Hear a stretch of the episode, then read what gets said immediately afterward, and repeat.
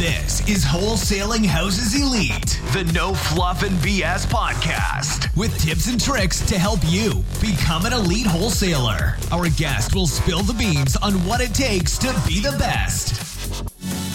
This podcast is brought to you by Lead Gen Pros, making it incredibly easy for the average real estate investor and business owner to get more leads.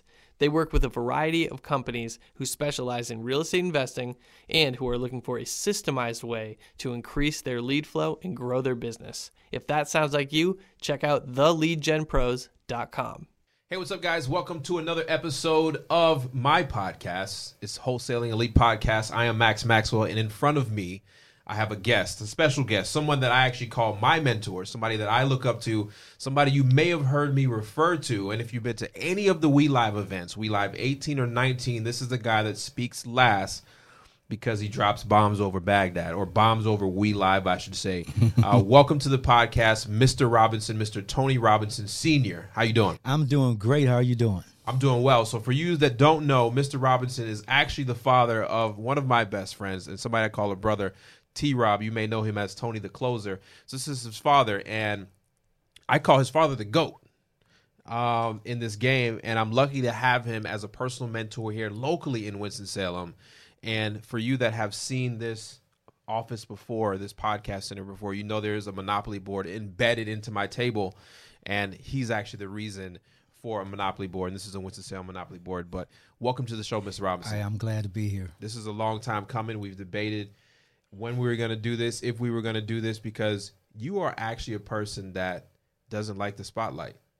No, not really. Yeah, not so you've really. been able to stay under radar for so long mm-hmm. and become one of the best I know in the game. Now, how long have you been in real estate? I have been in the real estate game for 23 years now, as of March of last of last month. 23 so years. I am 40. I'm 34. So you've been in you've been in real estate longer than my adult life. Way longer than my adult life.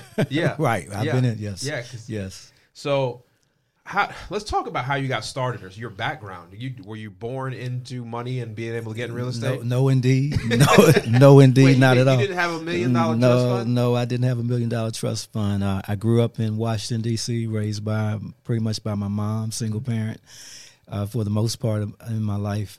Um, went into the military in 1978 and uh, was uh, traveled through, of course, all over the country.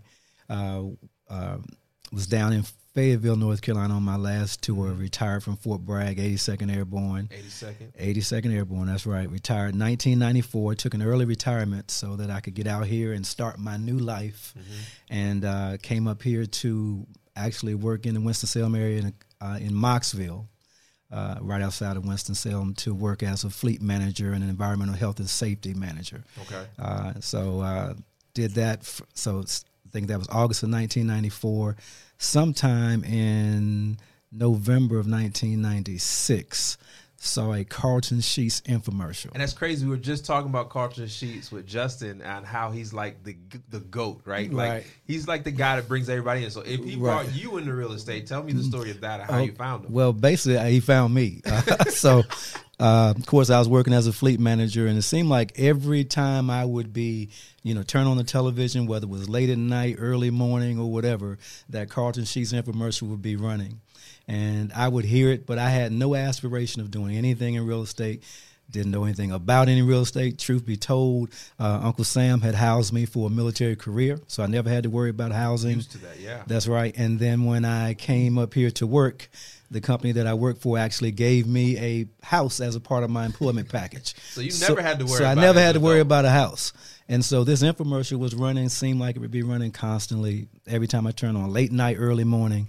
And I just took for granted that these people were on there lying. I hear people sitting there talking about their net worth. And, mm-hmm. you know, I went from having zero dollars to now I'm sitting in front of this mansion and I'm taking all these vacations. and I'm like, yeah, these people telling a bunch of lies and whatever. But I think eventually I, um, uh, I saw that I think the program back then was like $169 in four payments. Mm, okay. So I was sitting there like, okay, one hundred sixty nine dollars paying four payments, and basically ninety days or your money back guaranteed. So it's and, a win win. Right, and you know we like get money back. So I'm like, okay, this thing ain't gonna work. So I'm gonna get my money back in a few days. Well, actually, what happened is I I, I bought the program, listened to. At, back at that time, it was cassette tapes. Hold on, wait for for for most of you guys. Cassette not- tapes. Y'all ain't even y'all haven't even seen none of that stuff. Cassette tapes. You know they were. You know when they screw up, you trying to You put a pencil in there. pencil and trying to get them wound back up. Go Google cassette tapes in case you guys are not Right. sure what those are. and I know some of people on here probably don't know nothing about cassette tapes, but anyway, I had cassette tapes and actually VHS tapes. Uh, for, go Google that, guys. Because if You- you you- find you- one of those, let me know. We're looking for one to put in the creative space so we can watch my friend Derek's go- highlight tape. You're gonna make me feel old, but anyway, I watched all the tapes, and I'm one of those people that's very anal and very, you know, my attentive span towards something that I want to make work for me. Particularly if I spend a dime, it's gonna work. So I um, watched all the tapes and went through all the books and everything, and within 90 days, I bought my first home. And I bought the first home for myself and my son to live in, and so um, it was amazing that I went to closing at like nine thirty in the morning. Uh, didn't have a dime out of pocket. I remember sitting at the closing table when attorney was going through the HUD statement, and all the zeros were in my column. And then actually, also, I went back at two thirty that afternoon. and I got a check for seventy five hundred dollars. So I bought a house and And put seventy five hundred dollars in my pocket. And so that was the start of me knowing that this real estate investing was something that I could do. Uh, and so from there, I went out and bought some other, bought several other houses, bought about four houses. Got real proud of myself, started tooting my horn about how great thou art, Yeah. and uh, kind of like went like basically at turtle speed towards actually doing what I could do, Build it what I. Mm-hmm. building it up, building up a uh, portfolio. But um, you know, that was then that I said that that thing was calling me. But I know now, you know, if you know me, for some of you've heard me speak before, um, you know, I'm I'm I believe in Jesus Christ, and I believe that that was God calling me to what He would have me do. Yeah. So you're now working as a, a safety officer for a big company, Correct. and you get to the point now where the Carleton, I guess the, the 169 was worth it. It was more than worth it. Yeah, so you got Yes. you buy your first house. Right. How what, like how did you buy? it? Was it a, a, bank loan, so owner finance? Actually, that was on a, it was a house that was on MLS that had been reduced, Mm-hmm. and so I was going through following the program and said look for houses on MLS. You know that was one of the strategies. Back in to- the days. Back in the day, you can look for houses where it had been significantly reduced, and so uh, the house had been reduced by about ten thousand dollars. Matter of fact, it had been reduced twice, Mm-hmm. and so I just caught him at the right time. And and you did some type of deal where you got it financed. You got you got 7500 back. Well, I got seventy five hundred dollars back. So the way you know, I don't know how all that stuff worked at closing then, but basically what I did was I contracted it, had the seller leave a bunch of different items in the house. So all the things that he taught that he taught in the program, I probably used every one of them. Actually, to the extent that when I made the offer originally, because it was so low, the real estate agent that I was working with, because I actually went, it was on listing book, so I went through a- an agent to do it, the whole thing, and uh, he didn't even want to submit the offer because it was so low. because it was so low. He said, "You do don't, that. you don't really want this house." And I said, "If I'm if I'm correct, then it's your job to submit the offers regardless, right?" And so he submitted the offer. Of course, the offer was rejected originally. They countered, and then I countered back, and I I countered back at about and raised my price by about two hundred and thirty seven dollars. to cover the Carleton Sheets course. No, and I actually did two hundred thirty-seven. That's real. I did like an odd number, two hundred thirty-seven dollars and cents mm. on an offer, as if I had calculated something to the to the dollar. And he, when he he told me this is not going to work, you don't really want the house. And I remember hanging up the phone with him, and he called me back twenty minutes later and said we're under contract. wow. So Carleton Sheet was worth. Have you ever been able to meet him in person? I've never I've never met him in person, but I've you know basically you know if if anyone one hears me talk about my story, then I Yes, always say that's always what that it. was the origination of me getting started in real estate. Of course, uh, I've spent well over two hundred and fifty thousand dollars plus in other Education. education with all, the gurus that Yeah. you call them yeah. throughout the nation. Yes. So this question now you're you're working at a job, Yes. Mm-hmm. getting decent salary, and now you're getting into this real estate stuff. Do you have a split decision to where you got to say you got to pick one or the other, or how does that work for you? Well, I so I started doing the real estate in '96 and bought that house in March of '96, and then I started buying other properties, and I actually stayed a jo- stayed on the job For how long? So I, I actually left the job where they assisted me in leaving in March of 2004. So you so you were buying real estate for 20 years, For, well, I was buying real estate from 96 to, to, to Yeah. 2004, so for eight years. eight years. And I should have been able, I could have walked away probably five years earlier and been fine. But Because you were getting retirement. Well, you weren't old enough to get retirement pay, were you? Well, I was getting military retirement Oh, pay because I got an early early retirement right. pay. So early retirement check. So yes, I was getting military retirement. So I could walk away at any time. And it's just like I tell people now that I realized that since I've been in the business that sometimes we just don't want to turn loose the peanuts. Mm-hmm. And we allow someone else to tell us what our value is by what they're willing to pay us. But you you you didn't end out bad.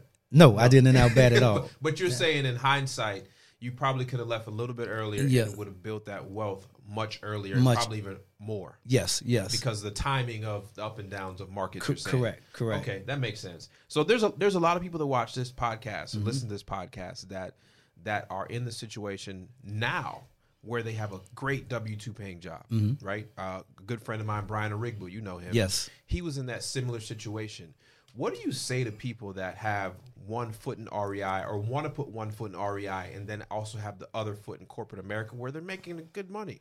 Well, it, it, I guess the thing that I would tell everybody, each and every person has to make that decision on their own. Max Maxwell can't tell them, Right. and Tony Robinson can't tell I'm them. not gonna pay your bills. because right, because if you quit and it don't work out for you, I'm not going to write a check for you for your bills. But what I tell people is to make an assessment of where you are and how much money do you actually need to live on. Mm-hmm. Based, and, and then know what you're doing in your current business, what you're doing right now.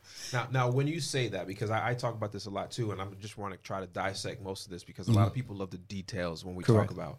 When you say if you if it's a battled decision for you, Mm-hmm. find out how much money you want to live on. Now, what does that mean? Does that mean the two cars, the four bedroom house when it's two people, or, or are you saying get to bare necessities, or are you saying whatever makes you happy? what you have to know what makes you happy. Mm-hmm. So you know what you need to live on. You know the lifestyle you want to have, and so when you can say that this real estate investment game that you're playing replaces that income, mm-hmm. then you then then that's it. That's your, that's your exit strategy. So I pre- you know prepare yourself. You know you have maybe insurance needs and cost. Mm-hmm. Uh, the cost of housing and living, uh, and just you know just general taking care of yourself. So uh, you have to know where you are in the game. I know a lot of people get out here and you start doing your wholesaling or whatever.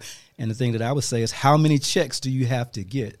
How many 15, 20, $30,000 checks, $5,000 assignments do you need before the light bulb goes off and says, "Hey, you know, when you look at it overall, you know, you, if you know me, Max, I'm always quoting statistics. So I always tell people this, you know, when we decide that we're going to let people decide what, what our value is, is that mm-hmm.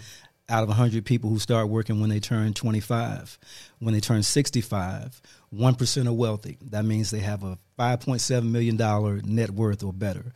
4% have adequate capital for retirement, meaning they have enough money to take care of themselves and their family. Mm-hmm. 3% are still working. 63% dependent on friends, social security, the government, and everything else, and then 29% are dead. So when you take those statistics, that's doing it the American way. That's going to school and doing the best you can, and going to college, and so that you can get out here and be a doctor, a lawyer, whatever floats your boat. Well, bottom line is, out of all those people included in those statistics, that's from the U.S. Bureau of Labor Statistics. Out of 100 people who start working at age 25, when they turn 65, only five actually have enough money to take care of themselves and their family. Mm-hmm. So many of us we operate on fear. You know, we're worried about this and worried about that. If you're going to be f- afraid of anything, I tell people be afraid of those That. statistics. I'd rather take a chance. Most of us, you know, probably the majority of your audience is young enough to fail 10, 15 times yeah. and recover. So what do you have to lose? Because you look at me as a young buck in this game, which I am, and Right. then I look at people that look at me and I see them 21 years old and they're making 20, 30,000 dollars a month, and they're like, I just want to do more. I just want to do more. I'm like, well, you, you're like you got so much time to fail. You're, you're- Right. you're, 10 years ahead of me. You're, you know, you're Right. well off. So I, I agree with that. It's it's uh, there's enough time for a lot of people to fail, but they're afraid of it. They're afraid. They're afraid. And like I said, sometimes you just have to look at yourself. Uh, I think you know. Of course, you know I do real estate mentoring and coaching as well. And sometimes what I've found particularly as I've been mentoring individuals, is that sometimes we put a cap on our own abilities. You know, I, I, I believe that God gave us the ability to be and do all we can be and do. And a lot of times, what I think is that we we sell ourselves short based on generational things. You know, my mother never had anything, my father never had anything, so I'm doomed to never Yeah. have anything. And I think that there's a bigger plan for us than that. So you you're now going down that road. You retire from your full time job, and you decide, hey, look, this real estate stuff for me. Well, they retired me. They- they- they me- assisted you out the door. They assisted me out the door, and that was a gracious thing. I had already said that I was going to quit at the end of 1990. Uh, at the end of two, 2004, I'd already told my uh, regional vice president that I'm out of here at the end of this year, and just so happened uh, I, there were some things going on that I didn't really like that, and in what I was having to do with my job, like most people. And uh, one night, I decided that I was going to complain about it, and I complained about it through an email, and I sent an email out protesting and they let me know the next day that hey, your value is, is has ended here at this company. So they es- escorted me out. It was funny because the the day that I actually uh, I, I sent an email at like uh, eleven fifty nine on a Tuesday night, and they sent someone from Houston, Texas, to come see Corporate. me on Wednesday morning, and when uh, I mean the next day. Uh, so they called me the next morning and said, "Hey, uh, we're sending someone out to see you this afternoon. Uh, they want to meet you at the Greensboro Airport Marriott at 5:30. Can you be there?" And I'm like, "What are they coming for?" He said, "Well, we, they need to come talk to you about the issues you have." And said, "I said, so they're coming to fire me. Nobody's coming." because that could be at- fixed with a phone on- call. right on the right. You could talk on the phone. It was funny because I got a, I got an opportunity to actually clean my own office, Mm-hmm. and so it was ironic that on that particular day, Tony, my son, just showed up. Tony the closer. Tony the closer shows up just to visit me at the job. He shows up. Hey, Dad, how, what's going on? I said, Boy, I'm fired. Get to grab some of them boxes over there. We got to get out of here. So he grabbed boxes and helped me get out of the out of the building. But you know, that's just how it worked. then. But you you needed that push, but you was ready to go anyways. Right. I was ready to go anyway, but that I probably, you know, and if that hadn't happened, it's just like many people, you know, we just sometimes it's a struggle. When you Yeah. some people that that I tell people sometimes in life, this is something that I read that there's two doors in life. There's one marked freedom and one marked security. Security meaning that nine to five. You know, every you're going to go to that nine nine to five, and every two weeks you have a guaranteed paycheck. Mm-hmm. And when you choose that door, you actually lost both. You lost your freedom and your security because someone else is controlling the shots for you. I've been looking at a way to explain that. and That's that's a good way. Right. Two doors in life: security and freedom. When you choose security, which is that W two nine to five, you actually lose both. You lose both. You lose both because most of the time we don't realize uh, when we choose to just let someone else exchange hours for dollars. I call it. Uh, we let somebody else control our circumstances, and many of us go on jobs as if we're going to be there till we decide to leave. Correct. You know, and of course, you know, when if the job, if the profits, you know, that the profit's not what it's supposed to be or whatever, then the first thing we start looking at is cutting back people or whatever, and then you're just in a number. And so many of us go on jobs as if we're going to be there till we get tired, and then you know when you when you look at it overall, those statistics I talked about, that's how we end up in those statistics. Here you worked on you worked for somebody and you gave them 35, 40 years. Now you got that gray stuff in your head and on your face, and then they tell you you're done. And you were making whatever your number is, twenty five dollars an hour, thirty dollars an hour, and now you're forty something, fifty something years old, and you're going out to try to get a new job and they tell you they're going to pay you they're going to start you off at $15 an hour So let me let me get this correct. We're we're saying that the American dream way, currently the way it sits, I think it's changing as you and I are speaking. Correct. Is to go to school, get a good education, and get a good job. correct And then you can retire and live great. Right. But you're saying the Department of Labor statistics says Yeah. out of 100 people, so out percentile, how many of us are able to actually live our life after we retire? so we said so basically percentage percentage wise you're going to have 1% that's wealthy mm-hmm. 4% having adequate capital for retirement. So that so that's five people 5%. that's set. They can take care of themselves and their families. Mm-hmm. 3% still working. Mm-hmm. So you're 65 and you're still giving it all you got.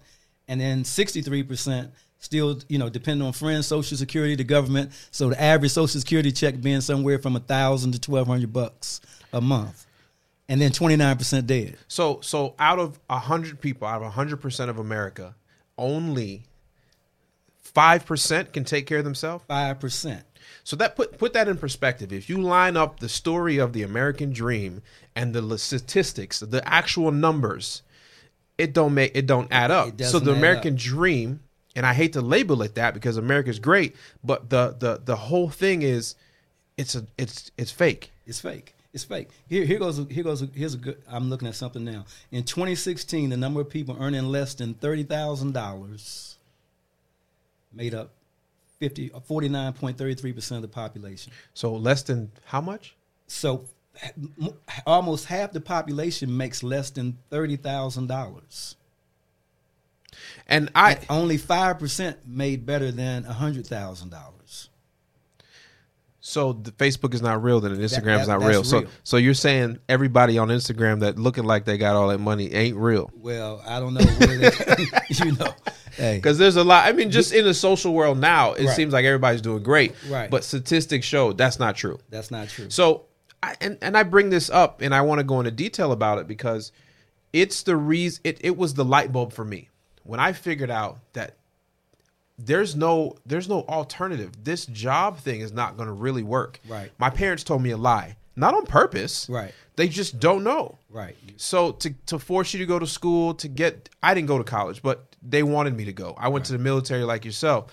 But statistically, I'm going to lose if I choose that path. You're gonna lose. unless I'm Superman and I can join the five percent. you're going to lose. And what I tell people as well with that, staying in staying in the realm of what we're talking about, is that you know people have a way, parents, uncles, aunts, and whatever they see. They, you know, all of those folks see value in what somebody else is willing mm-hmm. to pay you, and that's what you you know they see your worth in what somebody was willing to pay you. You know, you know me, Max. I, you know, I'm not hurting them for anything. We mm-hmm. definitely, you know, we have seven businesses, you know, multi-million dollar businesses that we have. And the thing that I see, I tell people all the time is I still have some family members that can come to North Carolina today mm-hmm. and ride around. I can say, I own that house. We own that house. Matter of fact, we go around the corner. I own that house. I own that house. I own that house. And they'll get back and to say, I can't believe that boy left that good job Yeah, because they can't believe you left the job. yeah, that's that's amazing. Now, here, here's one thing I don't like to talk about and don't like to reveal. So I won't ask your net worth. I won't ask how many properties you control or own. And I say control because he controls things, Right. not owns a lot. Um, would you put yourself just with your real estate business in the five percent of America? Oh, I'm definitely in the five percent. You're in the 1%. I'm definitely in the five percent. I don't know what you're gonna do. So- I'm laughing. I'm laughing because you know your your story. I'm telling you, you know, everybody has heard your story and starting off and you know coming into my basement and everything. But Mm-hmm. I mean, it's just been an amazing journey. I mean, you have reinvigorated me because I'm always telling people I'm ready to pull the I'm ready to pull the plug on all I this think when stuff. Tony came to Tony and I came to you a year or two ago. I remember when I came to you before I first started, and I was Right. like, "Listen, we need to put all your stuff on YouTube. You're amazing." And he was like, "I ain't gonna do that, man. I'm, I'm, I want to go to the mountains." Right. So I think a Yeah, year ago, right. we lit a fire under you, and now you're like, you know, you went to We Live, and I think that was a changing moment. We Live 18 Right. was the moment where you stood on stage and said, and I think, and I think that's what made me talk in the subject of We Live 19 is that you were comfortable. You are in the one percent of Americans that can take care of yourself Right. without any assistance, Correct. Mm-hmm. just through real estate. But then I think a trigger can, and I, you and I never talked about this. I think a trigger in your head said, "I would be selfish if I shut it down right now." Correct. Correct. Because just because you're okay doesn't mean that you can't pass on that knowledge that you have gained through years and a quarter million dollars worth of education Correct. to other people. So you said it's you felt like it became your duty to maybe do something I'm doing in a in a in a in a more grand scale that you have to go out and now tell the game. Correct. And you, get- like I said, you, your story, of course, Tony's story, you guys inspired me. Mm-hmm. Yeah. To, because actually, I'm, you know, I, we've talked about this, and Yeah. I, I don't mind sharing. I shared it for those folks that attended that uh, We Live 2019. Um, sometimes we put people in our own little glass jar of our perception of what they are and Mm-hmm. what they're capable of. Because I did that with you, and pretty much God showed me. He said, you know, matter of fact, I had to laugh. I actually spoke at our uh, one of our real estate investment association meetings just on last week, and as I was speaking, I said I was telling the story about you inviting me to come to your event. and so And this I- is the, this right, the goat. right. I'm I'm going to his I'm going to his event, and so when I get there, and the magnitude of the event that you had, and and so and then listening to my wife say, well, you know, Maxwell's doing this, and and you know he's having some meetup groups and whatever, and I'm like, what is he talking about? I mean. Max been doing real estate for maybe two years and some change. I mean, what are you going to talk about? And so I, I actually caught myself. I had to catch myself because I told some people. I told them in the in the meeting last week. I said, "You see what I just did? I said that's the same stuff that others do to you. And I'm not. I, I said I love Max. I love just like my son. I said I love the both of those guys. I said, but I put him in a in a in a prism that you're going to be judged based on your level of experience from what I perceive. And you took something, you know, and word. ran with it. You put something to. I mean, like I said, uh, I think in one of my slides, Tony Robbins' quote says that people will actually do something based on either inspiration or desperation. And you were in a desperate situation. Very much so. And so you had to change your life. And man, you know, that's the, I'm I'm proud of you. I'm proud of the stuff that you, you that you and and and like Tony have accomplished. I mean, to go into an uh, an event and see all of these people of all nationalities and eth- ethnic groups that you have. You know, just I, I tell people, I said, I said, I, I said, I, I sowed a seed into this guy, and now he's like the Pied Piper of real estate. I said he's like the Pied Piper. People following him, and so and and it's amazing. Like I said, because of that, and I know that you're encouraging people that feel like or have seen their value be placed in what somebody else perceives perceives of them, or uh, or uh, that maybe they've had some rough spots in life and feel like I can't get up. Well, your story resonates with people, and that's what I love about it. I love that you know, hey, you you tell the story of you having many multiple failing businesses, Yeah. and getting back up. And look look at this. I'm in your studio here.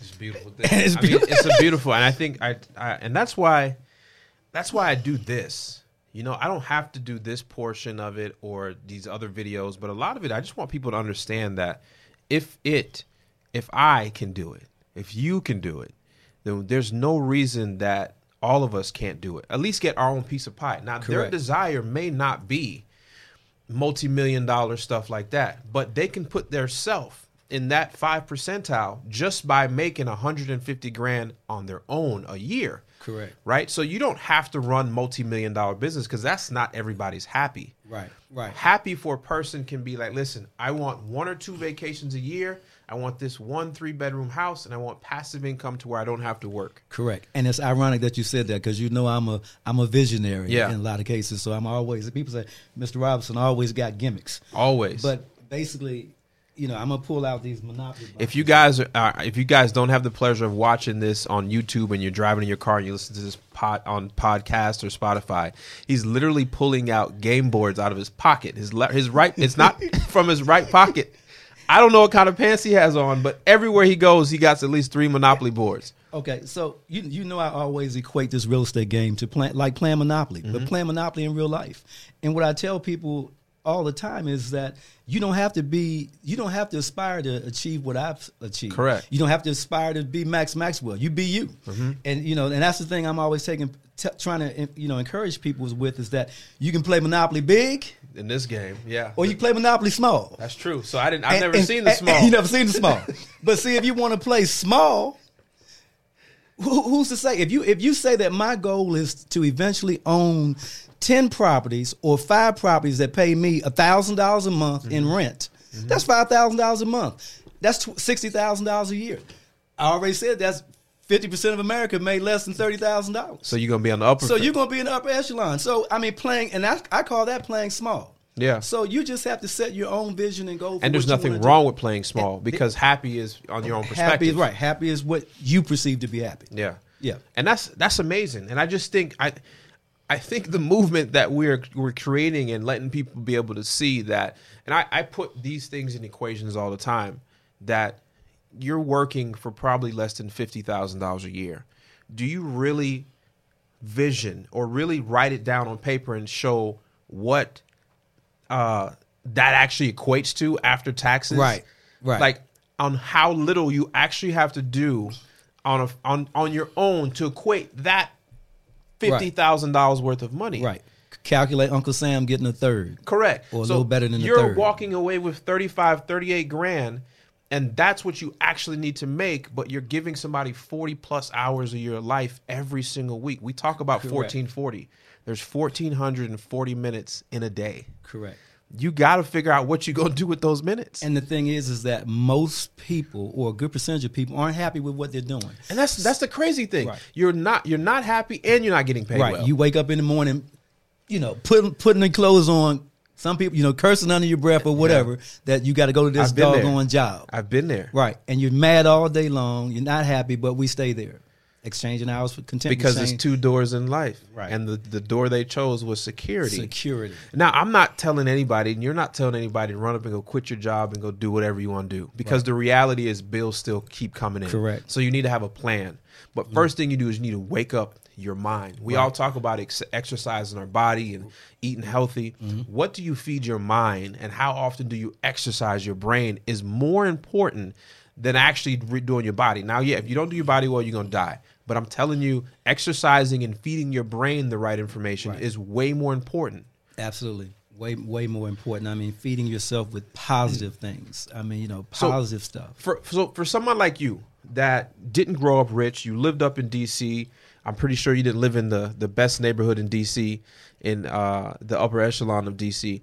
What for somebody like you, growing up in a different era before me? Because I think it's easier for mm-hmm. me now to be successful mm-hmm. because we have the internet. It's just information's just there. Mm-hmm. For somebody like yourself that grew up um, in in the, the, the the generation before me, you had to face a lot more obstacles than I'm facing now Correct. how does somebody like you back then create that new mindset? I can go look at motivation on YouTube. You couldn't do that. How did you turn that? Because and I and I say this, I'm a former veteran, so I mm. know how easy it is to fall into that way of life. Right. And you and it's even surprising that you did something after that. Right. Because most people just say I'm going to live off this check and go cut yards or go paint on the side. Right. What mind frame or what mental thing that you think prepared you, or what was that light bulb that made you go from? Because it's a tough time the generation before to where you are now. Well, I think I've had a constant drive that I was not going to fail mm-hmm. at anything. And so I always wanted to and strove to actually try to be the best in everything that I mm-hmm. did. And so I think that drive is what, you know, because some, sometimes that drive can get you in trouble too, but, you know, because you got to know when to turn the switch off and, you, you know, you got to know the balance. You can work yourself to death, you know, or you can you know you can kind of balance your life and and and and accordingly so that you don't uh, so that you get a chance to reap the harvest that you're sowing on a daily basis. And i think for me is just the just l- as i got in this business and started actually going out and, and, and marketing and talking to sellers i think the realization actually came to me uh, that this that I needed to make a change, and this was going to be where I was going to find my venue to for success. Was just talking to sellers that were sixty something plus, and I'm buying their house, and they're telling me that they're selling the house because maybe the husband and wife, uh, the, the, you know, I'm I'm at a house talking to the seller, the wife, and she tells me. My, I'm selling the house because my husband's in a rest home and it's costing almost five grand a month. He makes twelve hundred dollars uh, in Social Security, and I make eight. And so those statistics that I talked about earlier, they started resonating in my life in my head because I kept saying, You started seeing it in real life. This is real. What these that this these numbers are real, and I'm not going to be like that. So that just made me just go the extra level. Uh, you know, another. You know, I had to put it in overdrive that I'm I'm going to go out here, grind, and do what I have to do. If I have to work myself into the ground, whatever it is, I'm going to make this stuff work for me. Yeah. So what do you tell somebody that is listening to this podcast and I get people that never thought about investing in real estate ever. This would be the first time they've actually had a real heard a real conversation about real estate.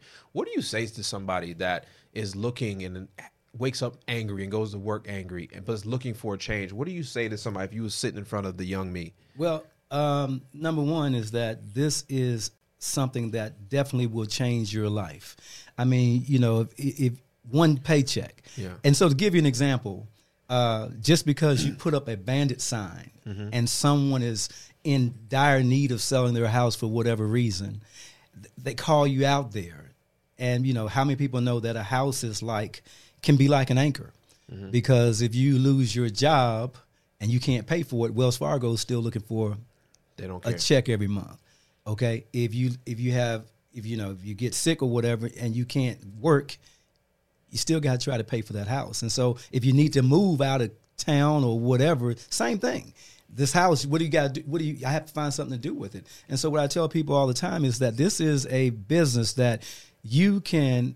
It's a people helping business. Number one, Yeah, true. you're helping people and the more you the better you get at understanding that you're in a people helping business the more money you're going to make and so when someone calls you out to a house for instance and they want to sell their house so bad that not only are they willing to sell you their house they sell you their house and pay you to buy it so I've- I've told you, you know, I've like shown that. you examples, you know, where I've had clients of mine where people have paid them thirty thousand dollars, fifteen thousand dollars, twenty thousand dollars to be rid of this house and this pain. Mm-hmm. And so, is this a great country or what? I mean, can I mean where you can buy a nice house and actually have someone pay you for it to boot. So I tell people, you know, the opportunities in this business. Um, there's so many different niches that you can get into. You can be wholesaling. You can do assignments. If you want to do flips, you can be a you can be a landlord. You know, there's just so many avenues that you can take and uh, and find your way and find your path. So you know, you don't have to exchange hours for dollars. You know, you're a prime example. You know, you you didn't even know what really what know what you were doing. You said you were going went to YouTube University. You talked to me, Mm-hmm. went out and put up some signs, and then really didn't even know what to do when they called you. I, I was taking the first step. right, taking the first step, and that's all I tell people to do. If you were playing Monopoly, the first thing you have to do is get off a go. You're gonna roll the dice and get off a go. You don't know where you're going after that. Right, get off go. You never know what the end's going to be, and I can tell you, it's probably going to be a lot better than Sitting hanging on on to that nine to five job. Absolutely. Because they're always there. Right, right. They're always there. And I think now hindsight 2020, uh, a lot of people have things that they necessarily don't need, but they want to get to a goal, but they're not willing to give up some things to help them get there. And Right. I'm talking about physical possessions and things that they call necessities every month that they think they can't afford things. Right. Um, so I, I think we've I think we've covered your background. I think people know who you are now. Um, this I, I want to ask a question, selfish question, because I know you talk about responsibility of money. Mm-hmm. Is there anything that you've when you got when you had money? What was what was a dumb purchase you think you bought when you like had something? You was like, this is the first time or second time. You're like, you know what? I'm just gonna. I'm rich. I'm gonna go buy this. You know what? You, and it's funny because you just had you were talking to my wife before. Yeah. I got on the about how phone. cheap she, you said- were. she said you cheap. well, you know, and you should know.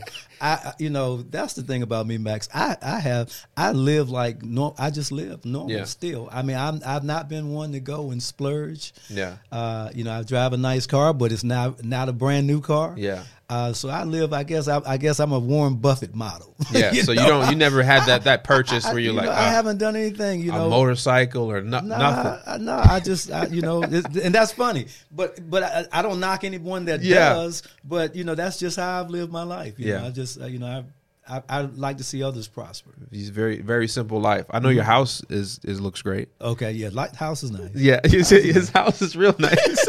house is nice. um, so now let's let's go on to some of the strategies because what I consider you, I know you know a lot more, but a couple things that I that comes to mind when I hear your name is you've put a lot of training into your brain, education in your brain. Correct. At one point, you were actually a part of legislation and and and fighting in Congress on behalf of investors, right? Correct. Can you touch on that just a little bit? Yes, and so one of the things that I found, uh, hopefully I won't make the answer too long, but one of the things that I found when I started actually finding my way in this business is that uh, oftentimes you ran into a lot of people that you expected to have a level of competency, attorneys, CPAs, and whatever, and I was finding out that, you know. These folks were giving bad advice because they want to put you in like what I call a little cookie cutter template to how we do business. I do business at a whole nother level than Yeah. most people. And so very complicated. Simple to me, but it's complicated for a lot of folks. And so one of the things I want to do is I want to educate myself to the level that I understood or had better than a working knowledge of what every so-called team player on my team was supposed to be doing for me, or or or their or or, or their level of expertise. So And, I, and I team to know- players, you're talking about CPAs, I to, right. I want to know what they knew, and I want to know what the attorneys knew. I want to know what every every person that we do business with, and you know that we do business with. I want to know what you know. I want to, and and not just to the level of being dangerous. I want to know what you know. And so I was one of those people that constantly reading, constantly studying, educating myself because I just wanted to make sure that you know I got tired of going to trainings, pay a lot of money, and then come back to North Carolina. I mean, in some cases, just almost I could have ran back from California because I was so excited that I mm-hmm. just found a new technique of something, you know, and I was gonna, but couldn't wait to get home to start you implementing it. Mm-hmm. And then I get back here, and the attorney says, "Well, if you're gonna be doing that kind of stuff, you know," and I'm like, "What do you mean you can't you can't do it?" And so going back to your question, I also want to know the rules, the law, and so Because to play the game, any game at its best ability, you need to know the rules. You rules. know the rules, and Basketball rules, football. You need Correct. You need to know the rules and know how to play it Correct. the When best. you learn the rules, then nobody can touch you because you can play the game to the utmost. And so, one of the things that I wanted to do is, and what I found back early, uh, early two thousands, is that there was a lot of legislation that was being proposed that would actually hinder our business. And so, hinder like investors. it hinder investors, right? Because a lot of legislation was coming down where you know you have one or two bad actors that make it bad for all of us, and so you'll have the you, you know your governor or your attorney general's office want to impose you know regulation to on the two bad people, but affect everybody. Right, that that affects everybody, and so uh, I got involved with the North Carolina Real Estate Investment Co- Investors Coalition, and basically what we did was, uh, and that was m- comprised of real estate uh, investors from all over North Carolina to start. And what we did was we would go to to the to North Carolina uh, to the to our legislative body every year and lobby on behalf of real estate investors to make sure we stayed in business. And then we also went to Washington D.C. and we were, we were involved in like Dodd Frank um, legislation that uh, dealt with like lease options and contract for deeds and subject to. Because, like I said, if it weren't for us having a seat at the table and someone else is making these decisions, we we probably wouldn't be having this podcast right Yeah. now here in North Carolina because Period. we'd be out of business. Yeah. Right. So So you're you're you're pushing along and you're helping the agenda because you want to keep the you know your livelihood alive and Right. then everybody else that's in it. You guys form together. Mm-hmm. Now, when you when your name comes to mind, I think you're expert with. I know you're an expert with a few things that comes to top of mind for me. One is taxes, right? Um, taxes and tax shelters. I'm not sure if that's the right word. Or and and then protection of your assets protection of assets, yes. such as trust and other things like that. Correct. You're also an expert with form what type of corporations and LLCs you need that best serve you the purpose. Because everybody, here's one of the things that everybody talks about. Take, choose your business name, go get an LLC. But you see the mistake is that most people go out and create an LLC not knowing the basics. They think if they have one, it's enough protection. Right. But the reality is, it's not. It's not even. It's a, it. Well, it's better than no- nothing. But you might as well be nothing if you set it up. right, right. on And- your own. And so what I tell people sometimes is that oftentimes we're we're too cheap in the wrong areas, Mm-hmm. and so we want to you know we want to get in a business where we can make all kinds of money, but we want to on the on the cheap we go to Secretary of State's website and File you know, your own thing. file our own forms and whatever, and then we find out the, the worst time to find out that you don't have a company is when you need to have a When company. you about to get sued. Right, and so you know you want to make sure you do those things properly, and you make and you're working with competent people that actually Yeah. give you what you need. Because oftentimes what happens is is that you know if you, even if you listen to your CPA, your CPA is listening. He's trying to protect you from one side. He's probably he's trying to uh, protect you from the tax side, Mm-hmm. and then if you go to your attorney, he's trying to protect you from the legal side. Mm-hmm. So somewhere or another, you have to marry those two mindsets up based on what you're actually doing in real estate, uh, and make sure you have the correct and proper entity structure for what you're doing. So, for instance, if you're going to be like wholesaling, uh, of course, one size doesn't fit all, but most wholesalers, because the predominance of everything you're doing is is a sale, Mm-hmm. and sale constitutes you partnering with Uncle Sam. He's a silent partner in your business all day long. and so what you'll find is that you you know you're probably paying between federal, state, uh, and uh, and uh, Social Security, FICA. FICA. Uh, you, you're paying almost forty two percent. When all is said and done, you're paying about forty two percent on average. So if you do eight thousand dollars assignment, you know, almost half your money went to Uncle Sam So, and his partners. but this is where you come in and you say knowing the rules. Right. So what what about somebody like me? I don't want to know all those rules. How do I find how do I find and vet a professional that understands the game I'm playing? Right. What I tell people most of the time is is is to go and number one, it starts with ed- having educated Your yourself. own education so you know Right, what to so ask. at least you know what to ask. And then there's certain things that when you ask, as you're sitting there interviewing your attorney Now- or CPA, I said interviewing. you know, I don't go in there like I'm. You automatically have my business. I'm here interviewing you to make sure that we're going to be a fit. Mm-hmm. Okay, so when I start asking you certain questions, I start asking you about componentized or cost segre- componentized depreciation or cost segregation, things of that nature, and your eyeballs start spinning around like this, then I'm going to say thank you. Uh, you're not the one. So Yeah. you know, so but having being able to know the proper questions to ask, and that starts with having at least educated yourself in some, to some degree in the Yeah. processes. So you, you spent over a quarter million dollars on this type of education, and I can. T- so you, be full disclosure, you've actually set up some of my businesses. I know you set up Tony's businesses and the structures, Mm-hmm. the, the the correct tax entities, so I'm not out there butt naked. Mm-hmm. Um, and obviously, I mean, you've helped me with a lot.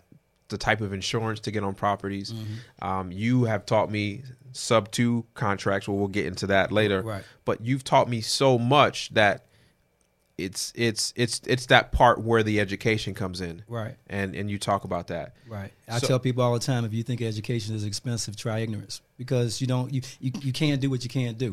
Again, it goes back to I call it the knows. What you know, what you don't know, and what you don't know, you don't know. so And i didn't write them cost y'all didn't money. write that down uh well, you said if if you think education is expensive try, Try ignorance ignorance. Try that's ignorance. a new quote Try you need to put that on a quote it's ignorance. I think it's somebody. It might be someone's quote. Well, it I originated definitely- from you right I, here. I definitely use it all the time because you, seriously, you don't know what you don't know. Yeah. and it costs you money not to know. And so, um, so people that are in this business because Mm. i consider and this is one thing i want your opinion on too do should people run around calling themselves wholesalers no, I, I, I would call myself a, a real estate service provider or an investor or an what- investor. Yes. Yeah. Okay. So that's let's put that topic to bed. Stop Mm-hmm. calling yourself wholesalers when you're talking to people. It's Mm-hmm. more like, "Hey, I'm a real estate investor," and really, wholesale is just an exit strategy. Right. That's just an exit strategy Because strategy. even though you have buy and holds, you have all this stuff. You have you you still wholesale as well yes, sometimes. uh, yes, yes. Yeah. I wholesale. Not just sometimes. We wholesale all the time. Yeah. I mean, because when you're marketing, and if you're marketing in any venue, you don't know what that you know leads come in. Yeah.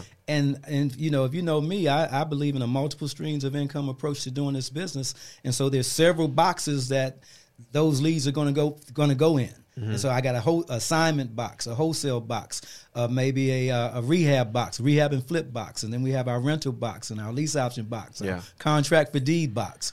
And so something's going to fit in one of those boxes. Yeah. I So want to try to squeeze tools. a dollar out. That's educating and arming yourself with Correct. tools. So what is so? Let's go into some real estate deals because you've taught me so much with the subject to, and I warn people all the time because obviously I get asked right. Right.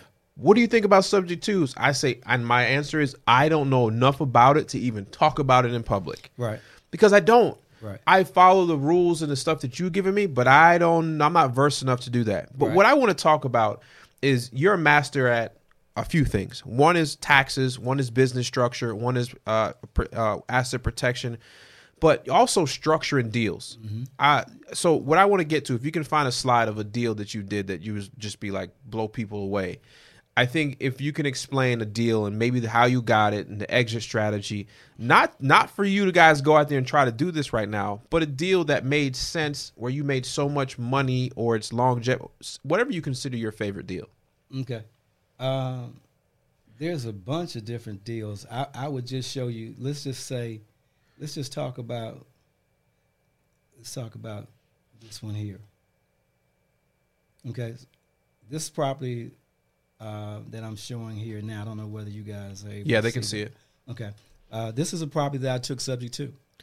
And now, give me the basis of subject to. Like, what So- what is just the subject real? to is simply uh, uh, buying a property subject to its existing financing. So basically, what you're doing is you're taking pretty much you're just taking over the payments, but Not the assuming the loan. not assuming the loan, but taking o- taking over the underlying payments. Um, Now I always tell people because subject to sounds sexy. It sounds good to be able to just take over property. Uh, Way but- more to that. Right, Way, but it's way, way, way, more to it, and you want to make sure that you know. Uh, number one, it still has to fit the investment model. Mm-hmm. You know, you don't go buy a hundred fifty thousand dollar house for one hundred fifty thousand dollars just because somebody's willing to just sign it over to you. Yeah. still has to make sense. Your numbers still have to work. And the other thing is, as I tell people, is that subject to is an is an advanced investor strategy. I say that uh, that's my exact it's response. An advanced investor strategy. It's not for everybody. And make sure you go get proper education. Right, because what will happen is is that a lot of people, you know, have properties deeded over to them, and they do this in all kinds of different manners, and they don't do it with the realization that ultimately now I'm the owner of this property, and because I'm the owner now, just because the loan is not in your name doesn't mean anything. You better be making some payments. Better. You better be making some payments. If I tell people all the time, if you took a property subject to, and come the first of the month, you got to make a choice between paying your mortgage and paying that subject to. You better be preparing to go ahead and get and start camping outside if necessary because you need to pay that subject to. Yeah. Because you're going to be you're held to a higher standard because now, uh, you know, you've assumed the responsibility of making payments. That seller, you're giving them a level of comfort to be able to move on with their life, and what you do with that property is going to impact them negatively from a standpoint if you don't make payments. And that's and you know our attorney generals and our legislators are not going to look at you favorably if you let something Oh, no. happen in that situation. Oh, no. So the thing is, it's like I said, it still has to fit an investment model because if you buy something at the top of the market, sometimes I've seen people that will go out and buy several properties at the very top of the market, not understanding that real estate is still cyclical. Mm-hmm. So if you go buy a hundred fifty thousand dollar house and we have a eight to ten percent, five percent downturn in the market, now you're underwater, and guess what? You still have to make payments. Every and day. that's the thing that I tell people all the time with subject to. You still you're responsible for making payments, Regardless. regardless. There's no contingency. So when you buy a property subject to, you you, you own it. And so uh, I think one of my uh, former mentors, Ron LeGrand, uh, he has a saying that he calls "get the deed or get the door," and that means that basically when you go to meet the seller, that you're going to have them basically deed the property to you, or you're going to hit the hit the door. And I tell people all the time, I don't necessarily agree with that mindset because everything may not fit subject to. So mm-hmm. if you weren't going to buy, if you had a deal that you thought were was kind of wishy washy or whatever, I'm not so certain I'm going to be able to make money with this. Maybe your best option would be to do an option with that seller, because now if you did it on an option. Then I can say this ain't working out, Mr. Seller. Guess what? I'm I'm gonna I'm gonna Not give you this house. I'm not gonna exercise my option to buy. I'm gonna give you the house back. Well, when it's subject to, it's your baby. You got to make it work. Mm-hmm. So that's the thing I tell people. And there's a lot of little intricate type things that go on with subject to that uh, people don't realize. You know, you have problems with the insurance. You have problems with with the mortgage company. Sometimes, sometimes you have problems with the seller. Yep. The seller gets mad because now you know it's, it's Saturday morning. They're sitting on the car lot trying to buy a Yukon, and the person comes out and tell them, well, you know, we can't qualify you because your debt to income ratio is too high, and it's been five years since you had their house, and now they're calling you up, calling you everything but a child of God on Saturday morning because They want to get they, rid of they want to get rid of the house, Yeah. Right. Even though you're making the payments, Even their though debt to income ratio is too high. even though you're making the payments. But you even showed me ways around that when you get that phone call that satisfies them, and you know we'll we'll talk about that later. Actually, that's that's going to be in your training because that's high level type stuff you do. Right. And actually, I'm going to go back to this deal we talked Yeah, about. Yeah, let's talk- let's look at that. So on this deal, uh, this is a deal uh, where property that we purchased uh, several years ago now. Uh, purchased this property on a subject to for one hundred forty-one thousand five hundred sixty dollars. This property sits on ten acres of land, and you can see that property, Max. You know that in our area, that that property was worth well more than what I paid for it. Exactly. And so we got the seller in this particular uh, circumstance. The seller agreed to that uh, we would pay her thirty thousand dollars, and we paid her eighteen thousand dollars up front, and then twelve thousand dollars on a note. But we took over the property sub two at one eleven five sixty. Turned around and sold it on a contract for deed for two forty four nine, and got twenty six thousand dollars down. And then if you look at the financing, contract for deed at eight percent, twenty one fifty per month. And but the thing I want to point out most significantly here is look at our payment, six ninety three ninety five. So we're making uh, fourteen fifty six per month on one property, and you get to keep that. and we correct. And that prop so basically that property's making fourteen fifty six a month positive cash flow. And not only that, you own the property Own by deed. Correct. You get the tax benefits of owning a property. correct. Tax benefits. So all these things. So you're taking in real cash. You're getting a tax deduction, and you're getting some equity every time you make those payments. Getting equity every time I make those payments. And of course, every time they make a payment to me, I'm paying the mortgage down and spreading that gap between what's owed and what, what is worth. Do you still own that property? Or you Yes, we it? still own we still own it. So how long have you had that one? We've had that one now for I think a little about about three years now. So three years at 1500 1400 bucks a month. You do ten of those, where can you be? and that may be all somebody ever needs. And we talked all- about happiness, Right, right. That's So that maybe all tho- you need. those that that's crazy. that's That- better than most people's social security check. Absolutely right, right there. One Just property, that one property. One property. Better than social security check. the American dream. That's it. So I can we can go on and on and on about this these properties and these deals. Mm-hmm. And I actually I would love to, but I know you got to get places and Mm-hmm. we got to do things, but what what do what do most people do? There take me for example. What would you advise me? Use me as a case study. I got a wholesaling company. We make over a million dollars each year. What would what should be my game plan? Because there's a lot of people in my audience that also are in the pathway that I'm in right now. Right. What should I be doing? What should you be doing? And I'm going to go back again, and you know I'm going to go to The guy's a walking PowerPoint presentation. w- what actually I always tell you, and what I tell you is this: is that for you, where you're at, uh, the wealth building component of real estate comes from what you own. Okay, you can flip and make all the money that you're making, and all that's fine. But when all you do is flip, then this guy that's on the screen is a silent partner in your business. Okay, and he's smiling just as much as you smiling. And so the whole goal is, is we want to keep him from smiling so rapidly, Yeah. or smiling so much. And so what you need to do is what I tell people to do is that think about it from this perspective. Um, you want to build multiple streams of income in what we do. Yeah. And so, and the other thing about it is that is when you tie yourself into just one niche, nothing wrong with it. And I'm not downplaying wholesaling at all, but you know, real estate is cyclical. And I've been through some cycles now. And I can tell you that back, give you a prime example, back in um, 2004, 2005, anybody could that could fog up a mirror could buy a house. So anybody that was breathing. Anybody that was breathing could buy a house. And so we used to have right here in our city, right here in Winston Salem, we used to have uh, real estate investment lunch meetings, and there would be no meeting. I mean, we would have meetings where we would have seventy-five to ninety something people plus at a lunch meeting, and a good percentage of those were wholesalers.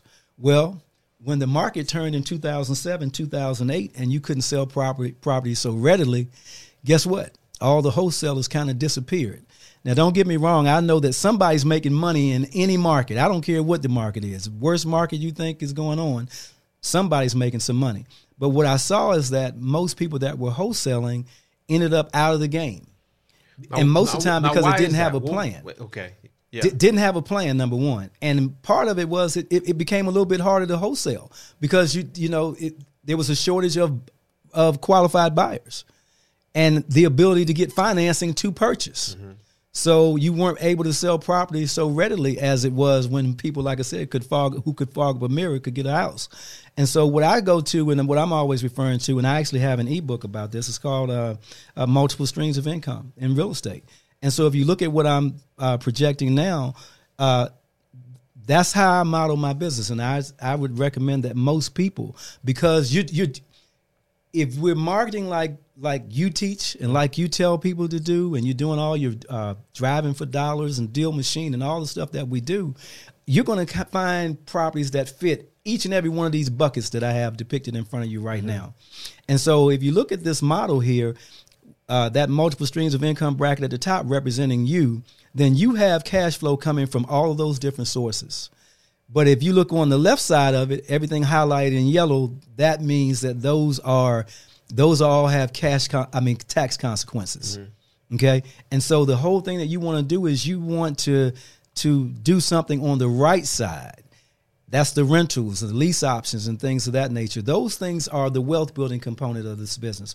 So the wealth building component comes from what you own. So for you, where you're at right now, I would tell Max Maxwell you need to be looking at holding some property, particularly maybe you want to look at some commercial property, some strip malls, some apartments. Those are the things that you're going to need to have because what's going to happen is if you what what you get out of holding properties is you get the ability to depreciate. So everything on that right side, if you're looking at the screen again, mm-hmm. on the right side, that's your depreciation. That represents depreciation. Every property that you own is con- contributing to what I call that depreciation bucket. And the larger you make that depreciation bucket, depreciation is a non-cash phantom expense. It's not real. It's not like you took real money out of pocket. So let's say, for instance, you own a house that's the value is hundred thousand dollars. You paid hundred thousand dollars for it and you're able to because of the, the what the building is valued at and what the land is valued at. Let's say you have five thousand dollars a year just in depreciation alone. Mm-hmm. Well, that means that if you were renting for eight hundred dollars a month and you had a six hundred dollar mortgage, that means you how much money you make. Two hundred bucks. You you made two hundred dollars a month, twenty four hundred dollars a year. Well, if you have five thousand dollars in depreciation, you actually made seventy. You, no, you know you had a twenty six hundred dollar loss. Right. You lost money. You lost money. So that's what you. You know, you actually put real cash in your pocket. So but me, you lost so, money. So let me let me ask you this question on paper because you're going into detail right here. Right. Let me ask you this question. Okay. If you were running for president in 2020, mm-hmm. and we asked you to show your taxes, would you show your taxes? I would show my taxes. And what would it show? How many taxes you paid? It, it, it would it would show uh, it would show what it shows. So zero. But but but but not necessarily effectively. You might end up with zero because. Uh, but that but that's a true right, thing. Right. Real estate. The reason why people are upset of Donald Trump and he doesn't want to show his things because he actually ain't paid taxes in a long time because he uses the rule book. The rule book. He knows the rules. Absolutely. And he hasn't because he owns so much real estate, he hasn't had to pay taxes because he's filled up his depreciation bucket. Correct. Correct. And you do the same thing. Correct. When you have that bucket sitting there filled up like that, hey, and and look, it, because that depreciation, all of those losses offset income. So that means that let's just say if you're talking about that depreciation bucket again, let's just say you have a depreciation bucket that's just make it simple, hundred thousand dollars of depreciation every year. You know you have hundred thousand dollars of depreciation come January one. That means you can go out pretty much literally and sell up to hundred thousand dollars of wholesales assignments and, and never, have zero cash consequence and pay zero tax consequence. Right. And so again, it goes back to it's not what you make, it's what you keep. keep. Ultimately, it's what you keep. And that goes back again to the nose. Because most of the time, for most of us, you know, particularly people that get into this business and don't educate themselves, you go out and flip a lot of houses and you, you know, you're you're rocking and rolling with your assignments and your wholesales and all that. And then what matter of fact, next week. Next week Don't is April fifteenth. Don't remind me. April fifteenth. Uncle Doom, Sam Doomday. Uncle Sam's gonna want his part of the partnership. And then you, like I said, you know, vacation over. It's, it's up. It's up on the screen now. You know, you because because now you're going to find out that you have a tax consequence to all those sales that you had, mm-hmm. and Uncle Sam is want his he wants his money right now. So luckily to you, last year I was able to hold on some properties because you made me come up with a goal, and I think I did one in seven. So every seven wholesale deals, I want to buy a property, mm-hmm. and that's one of the the goals you made me come up with.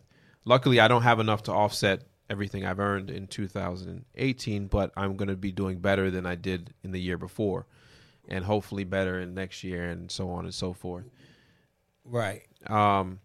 So th- these, but these, there's other strategies, and some of that stuff, you know, uh, Max, you know, we've talked about it time, you know, s- several times. Is that there's, you know, there's ways to develop to to implement other companies and and and and That's basically company structure. Com- yeah, go back to your company structure again. And so basically, in some cases, you know, you might be taking money out of right pocket and funding left pocket, but in both cases, your pockets. It's your pockets, right? And and, and that's the those are. Those are advanced stuff. I mean, right. I mean, you're talking some right, some, right. These so guys, this is what I have at my disposal. I have these type of things because making money is not all what it cracked up to be. It's actually how much you keep. And the only thing that's ever kept me up besides bad real estate deals and and and and stuff like that in the last 2 years has been that one man named Uncle Sam. Can't find him, can't see him, but right. I know he's coming. Coming coming in the shadows. Coming he's in coming, the shadows. He's coming in the shadows. So I, I, don't want to keep you here too much longer because I can we can just talk for on and on mm-hmm. and on. Um, o- over the last year, I've kind of forced you into doing some things that you probably wouldn't have thought you were going to do. And one of them is I wanted, not only because I surround myself with great real estate people that are thriving, that I wanted you to kind of package some of this stuff up and be able to teach me. Mm-hmm. And through doing that and other coaching students you have and all other stuff, I wanted you to do like a workshop just on trust and sub two. Correct. And something that and and, and and more people when I put it out there on my personal Facebook, just through my personal friends, mm-hmm. about 15 people are like, I want in because when you start making money, and it's best to do it before you start making money Right. or when you're right at that brink, Right. is to learn sub twos. One, that adds a new belt. So when I talk about people ask me about sub two training, I get it from you. Um, trust is how you protect your assets and how you actually transact some do, some deals as well. Right. You do it through trust. Correct. Um, so you're doing a workshop uh, May 18th and 19th Right. in Charlotte. I'm actually putting it on the screen now. So May 18th and 19th in Charlotte. and I'm and, and here's the thing, I'm going to be there as a student. Okay. Um, Well, you need to be there. Yeah, yeah, no, you, you've been doing them, but I want you to fully understand. yeah, them. I've been doing them, and every time you do them, and you said, mm, "If you would have done this, you still you can get sued right here. Let's go Right, right, change this." right. So you're doing that workshop uh, May 18th, 19th in Charlotte. Yes. Um, it's 997. And this is not, you guys know I never leave a podcast with a sales pitch. This is because I'm actually going to this class. And I know, uh, I think Diedrich and Crystal, they're going to be, Dedrick and Dedrick and Crystal will comment. I think Brian and Rick. Brian Rigboo's going to be there. Coming. So I don't want to. you just heard who's coming. I think even Christina might be there. Mm-hmm. This is a class where all the people you guys look up to, we're going to be there learning from the guys. So I don't know if that's just a value in itself, but I will be there as a student. I learn every day, but I will Right. be there learning. Um, so the, the the class is about trust and sub two. Right, and basically, you know, I'm put illustrating on the Mm-hmm. screen now. We're going to talk about land trusts, what they are, and how to use them. Talk about all the different asset protection mechanisms out there to help you protect your yourself, because you know when you're in this business, you're a target. I Mm-hmm. mean, people think, particularly if you're a landlord, people think that you own all those properties, They think you're rocking and rolling. Um, estate planning, we'll talk about living trust. We're going to talk about the sub two concept, and this is going to be a two day actual Has workshop. to be two day. Two days. Two days. We're going to dive in deep. Uh, there's not going to be a bunch of frills and bells and whistles, guys. We, this is a workshop. So for those that are coming, come prepared This, this to is no work. conference. This is a real. Right. You're gonna you're gonna actually when you leave, you're gonna have the paperwork. You're gonna have paperwork that you can use uh, in your businesses to be able to do the transactions. You're going to actually be able. We're going to go through and you will complete and actually fill out the forms in the training. So this is an actual training deep dive workshop. Okay. So, and so you're going to be hosting this at the Embassy Suites Hotel on South Tryon Boulevard in Charlotte. It's going to be uh, May 18th and, 19th. May 18th and 19th, Saturday, all day, all day Saturday, all day Sunday. day so get there Friday. Right. Uh, you can find out more information on Mr. Robinson's website. Is Houseway the number two wealth. So Houseway the number two wealth.com. Um, and you got he's got That's uh, here's what here's what I want you to do. If you've learned anything just from this thing itself, I want you guys to go out and get his ebook. Um Fire. Now I know everybody's got an ebook out there, but this is coming from the guy that is my guy. You know, this is the guy that's the closer's guy. So you need to go out and, and find that book. He's got a book called Multiple Streams of Income, and it's it's a great ebook. It's on his website. Personally, I've got a copy, couple copies. It's only twenty four bucks. Just start there. Uh, here's what I don't want you to do. Don't just be calling Mr. Robinson and asking how to run ARVs and comps because he's way beyond that. That's what my YouTube channel's for. This is my goat. So I'm giving you guys access to things that would cost you thousands of dollars, which you do have personal mentorship um, as well that you have within the group sessions. Right. But if you're making money in this business right now as we speak, or if you're on the cusp and you're doing one or two deals a month, I wish I would have prepared myself with this sub two workshop. And not only that, the trust stuff. And I'll tell you why. The, the, the day you gave me training on sub two, I made twelve thousand dollars on a deal that I could could not structure before in my tr- traditional tool belt, the way of mm-hmm. just wholesaling. So mm-hmm. I personally want to thank you because you got me on this path that's You know, mm, I'm changing my family tree. I'm able to do stuff for my family, and not only that, I'm actually able to go out on YouTube and visit cities and tell people it's possible and Right. what to do, and and and not out. I don't have to be out there selling all types of stuff to get them there, Mm-hmm. but to get through the door. And once they get through the door and they start making money, you're the guy they got to come see to make sure you stay, you get wealthy because there's a difference. Yeah, there's a difference. And the one thing, and we actually didn't mention this. I, hopefully, they can see my board on here. It- Mm-hmm. it- you know, most of you, uh, for those people that have heard me speak before, Yeah, they can definitely then see I, this board. then I'm always talking about this board. And what I tell people all the time is that this board is a this board represents your microeconomy. And so what I you know, it's good that you're a wholesaler and all that good stuff, but eventually at some point in time you should have a plan to own some real estate. And so basically if you look at this particular board, it looks like someone is playing the game because you see houses depicted on the board.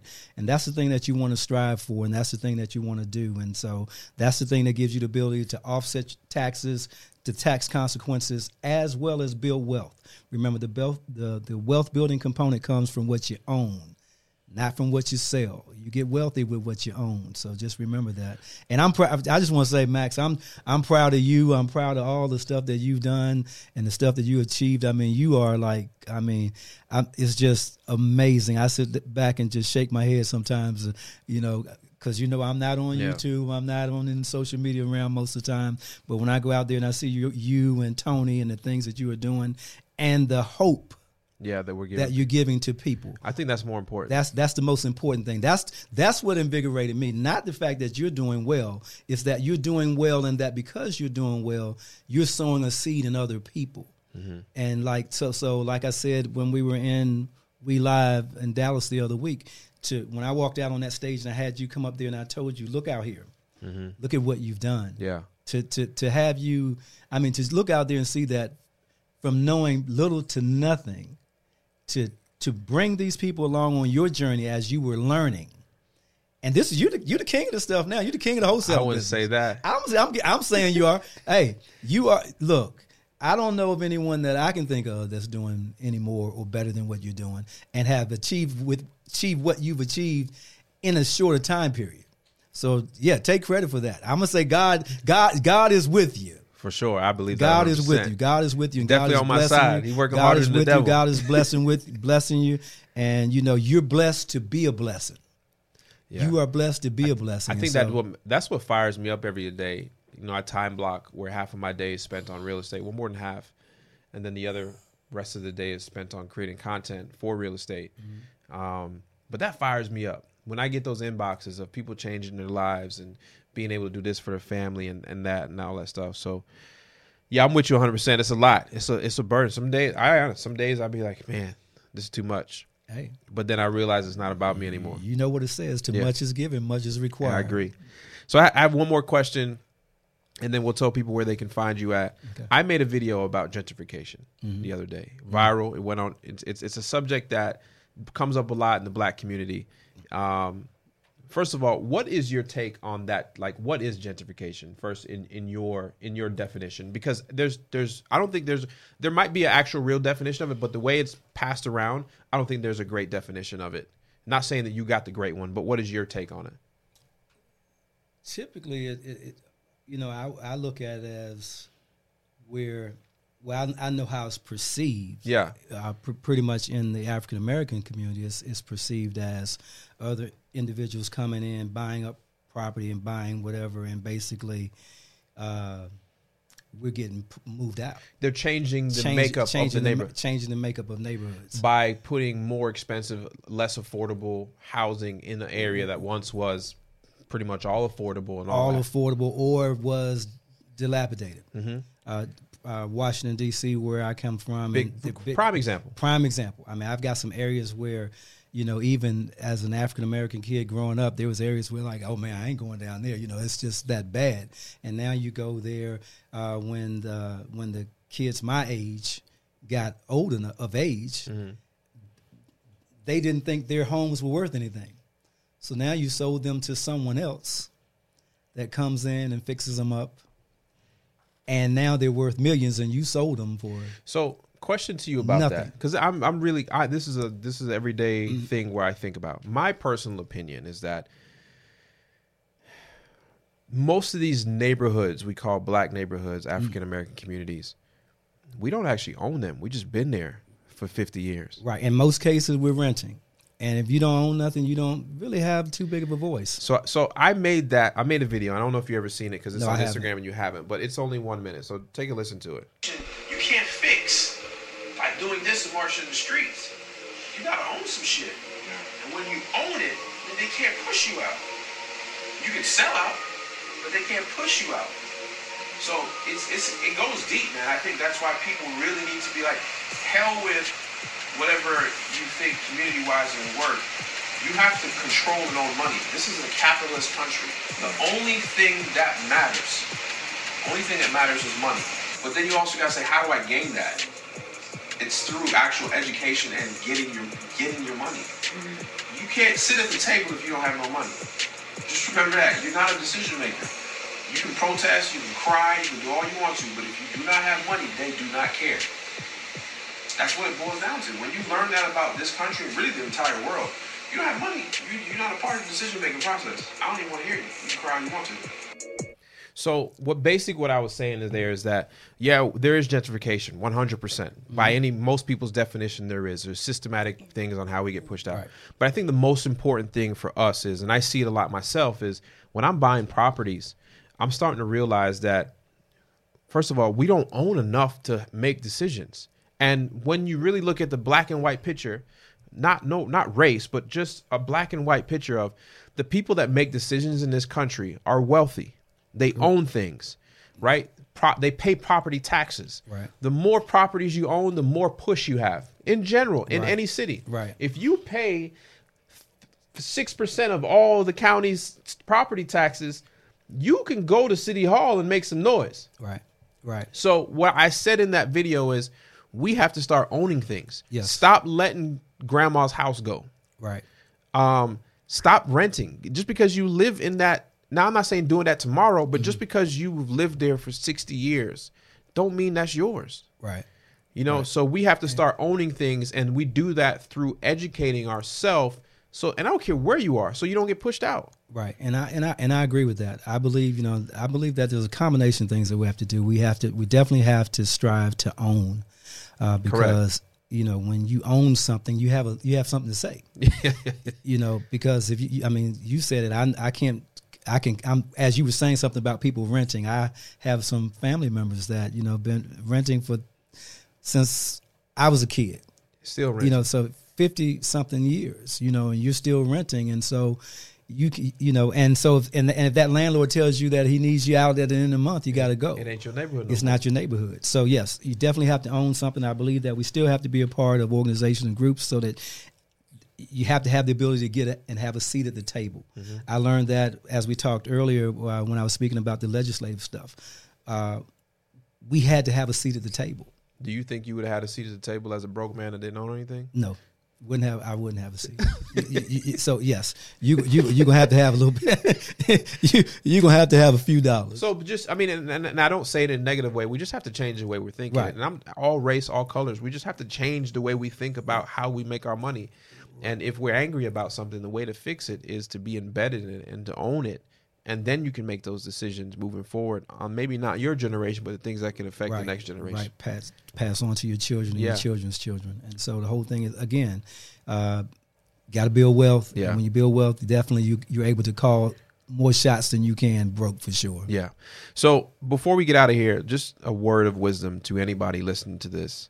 Um, anything you want to say, any departing words to people, encouragement or or actions or whatever. The, the the biggest thing that I always say to people is just believe in yourself. Mm-hmm.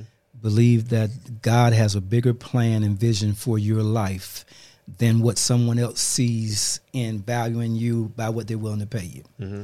I, I- that, that's it. I mean, I, I just tell people all the time because it, it just breaks my heart sometimes just to see people that are stuck in situations where they feel like, you know, this is a dead end, but I'm just going to be content with. Mm-hmm. Be content in it. So stop being content. You know, this stuff that's going on, just like if it's not real estate, there's something out there for you.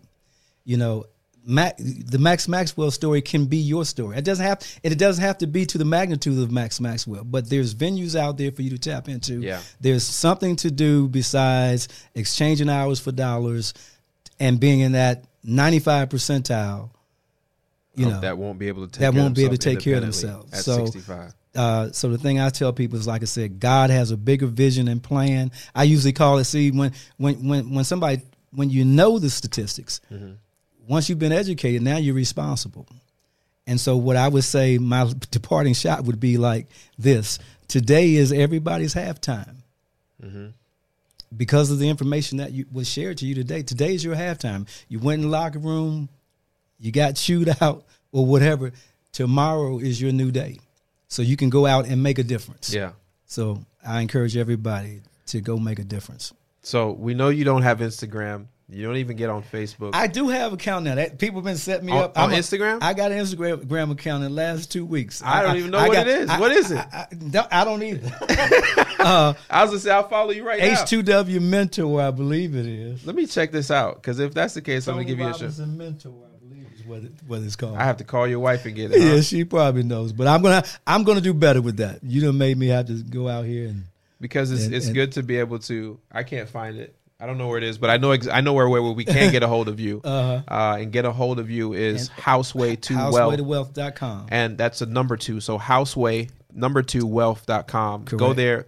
All his information's there. His upcoming uh, workshop that I'm going to actually be a student at. Brian Rigman's going to be a student at. Um, talking about sub two and workshops is going to be there. It's fire. It's in Charlotte, May 18th through 19th.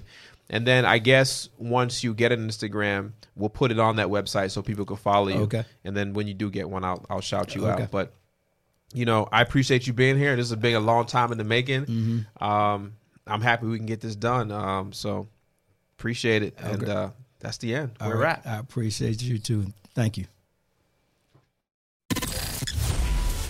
Thank you for listening to the Wholesaling Houses Elite podcast with Max Maxwell. Make sure to tune in next week to see what elite wholesaler will have in the hot seat.